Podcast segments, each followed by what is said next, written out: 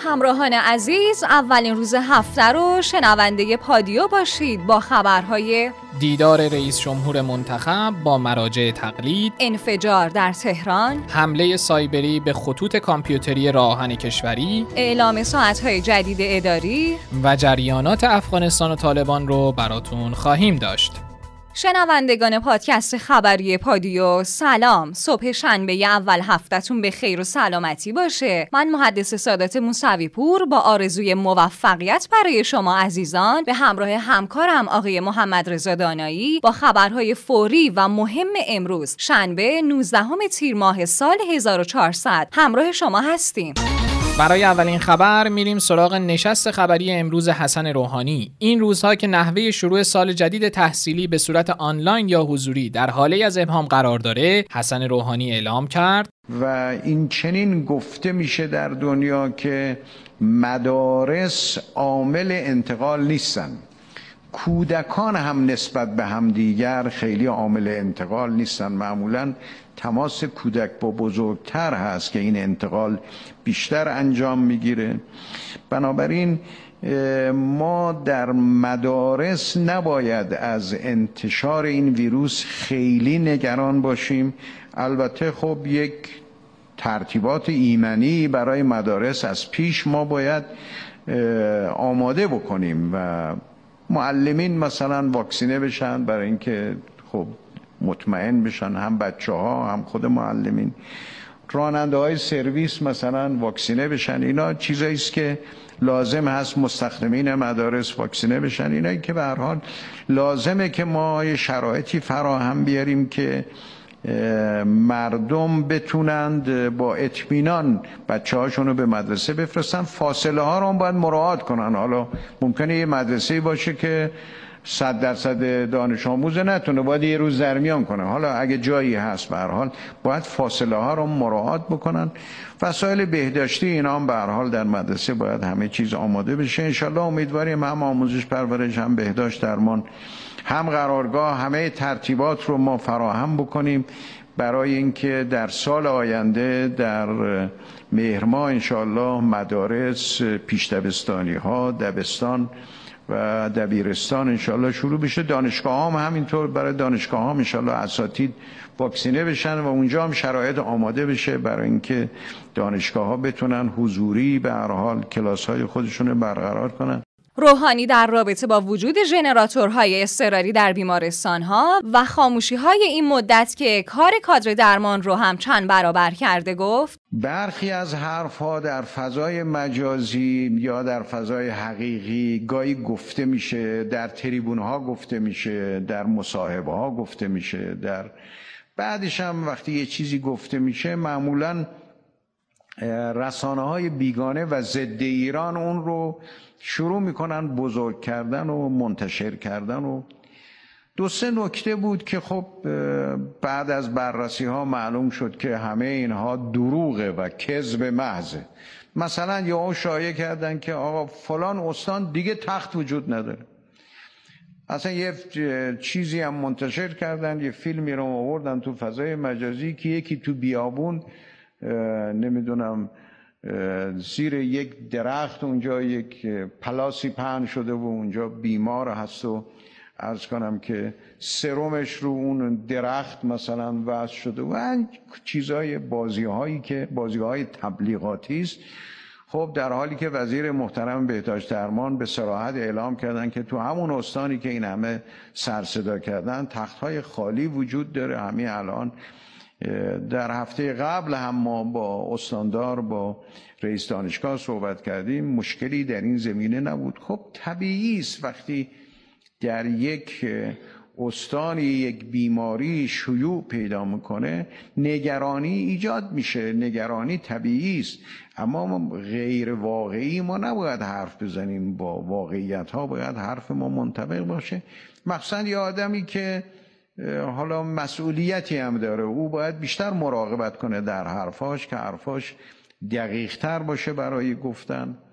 یا از اون طرف شروع کردن که در فلانجا چون برق رفت بیمارها در بیمارستان ماندن بی برق بی امکانات نمی‌دونم دستگاه تنفسی از کار افتاد که خب امروز در جلسه به سراحت از طرف مسئولین اعلام شد که این دروغ محض و کذب محض همه بیمارستان های ما دارای ژنراتورهای اضطراری هستند. اگه برق بره مشکلی اصلا پیش نمیاد.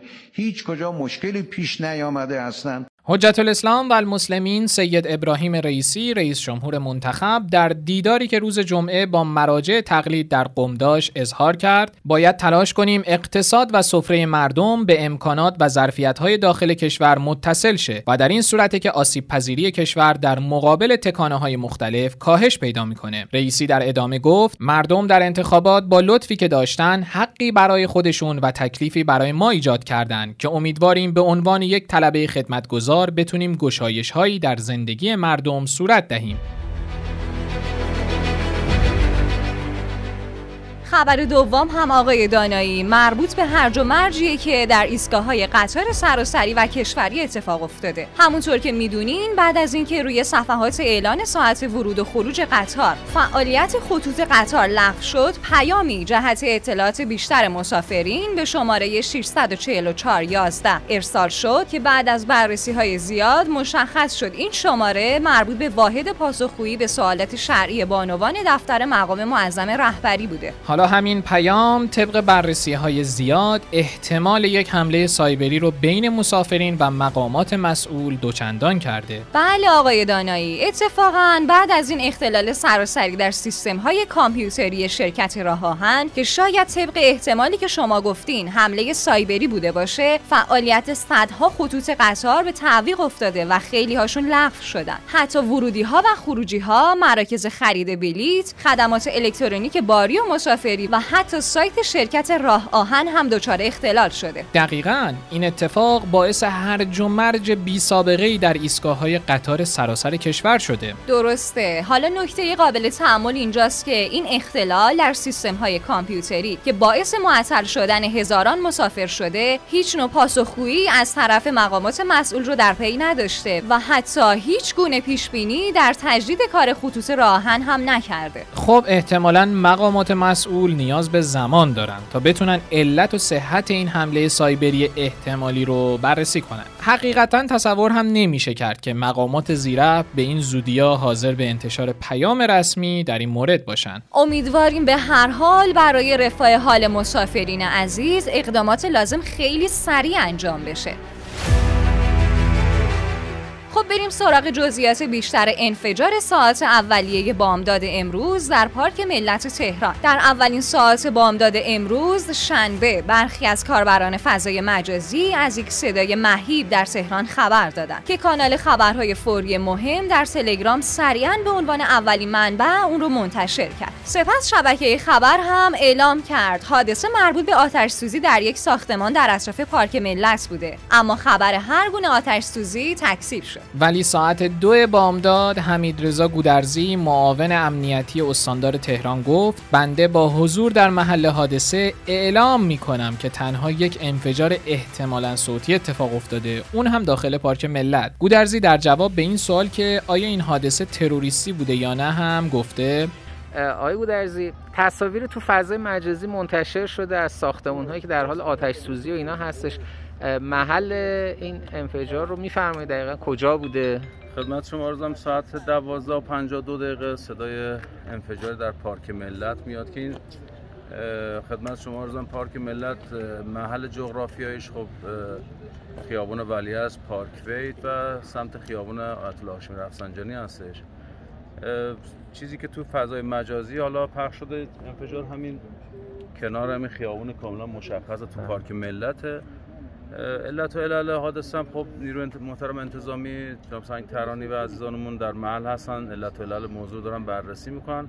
حادثه با توجه بررسی هایی که الحمدلله اولیه داشته نیروی انتظامی خسارت جانی مالی نداشته. حالا علت و علل هم ان متعاون اعلام خواهد شد. خب همراهان عزیز پادیو اگه کارمند هستید و گرمای شدید این اواخر هم حسابی کلافتون کرده با ما همراه باشید با اعلام ساعتهای کاری این مدت بر اساس بخشنامه جدید تعیین ساعت کار اداری که وزارت کشور آن را ابلاغ کرده تا پایان مرداد ساعت کار ادارات و بانک ها در سراسر کشور از هفت صبح تا سیزده خواهد بود و پنج شنبه ها هم ادارات و بانک ها تعطیل هستند. همزمان با تغییر ساعت کار ادارات دولتی ساعت اجرای طرح ترافیک در پایتخت هم تغییر کرد و از فردا آغاز اجرای طرح ترافیک همچون گذشته ساعت 8 و 30 دقیقه است. اما از ساعت 13 یک بار خروج خودروها از طرح رایگان و آزاد خواهد بود. سید احمد علم الهدا امام جمعه مشهد در خطبه های دیروز نماز جمعه مشهد گفته دختران و پسران آزادانه در شبکه های اجتماعی میگردن و رفیق پیدا می‌کنن. علم الهدا در ادامه اظهار داشته که مردم بیدینی در زمان تاغوت رو تحمل نکردند و با اینکه به خاک و خون کشیده شدن اما از حجاب دست بر نداشتند.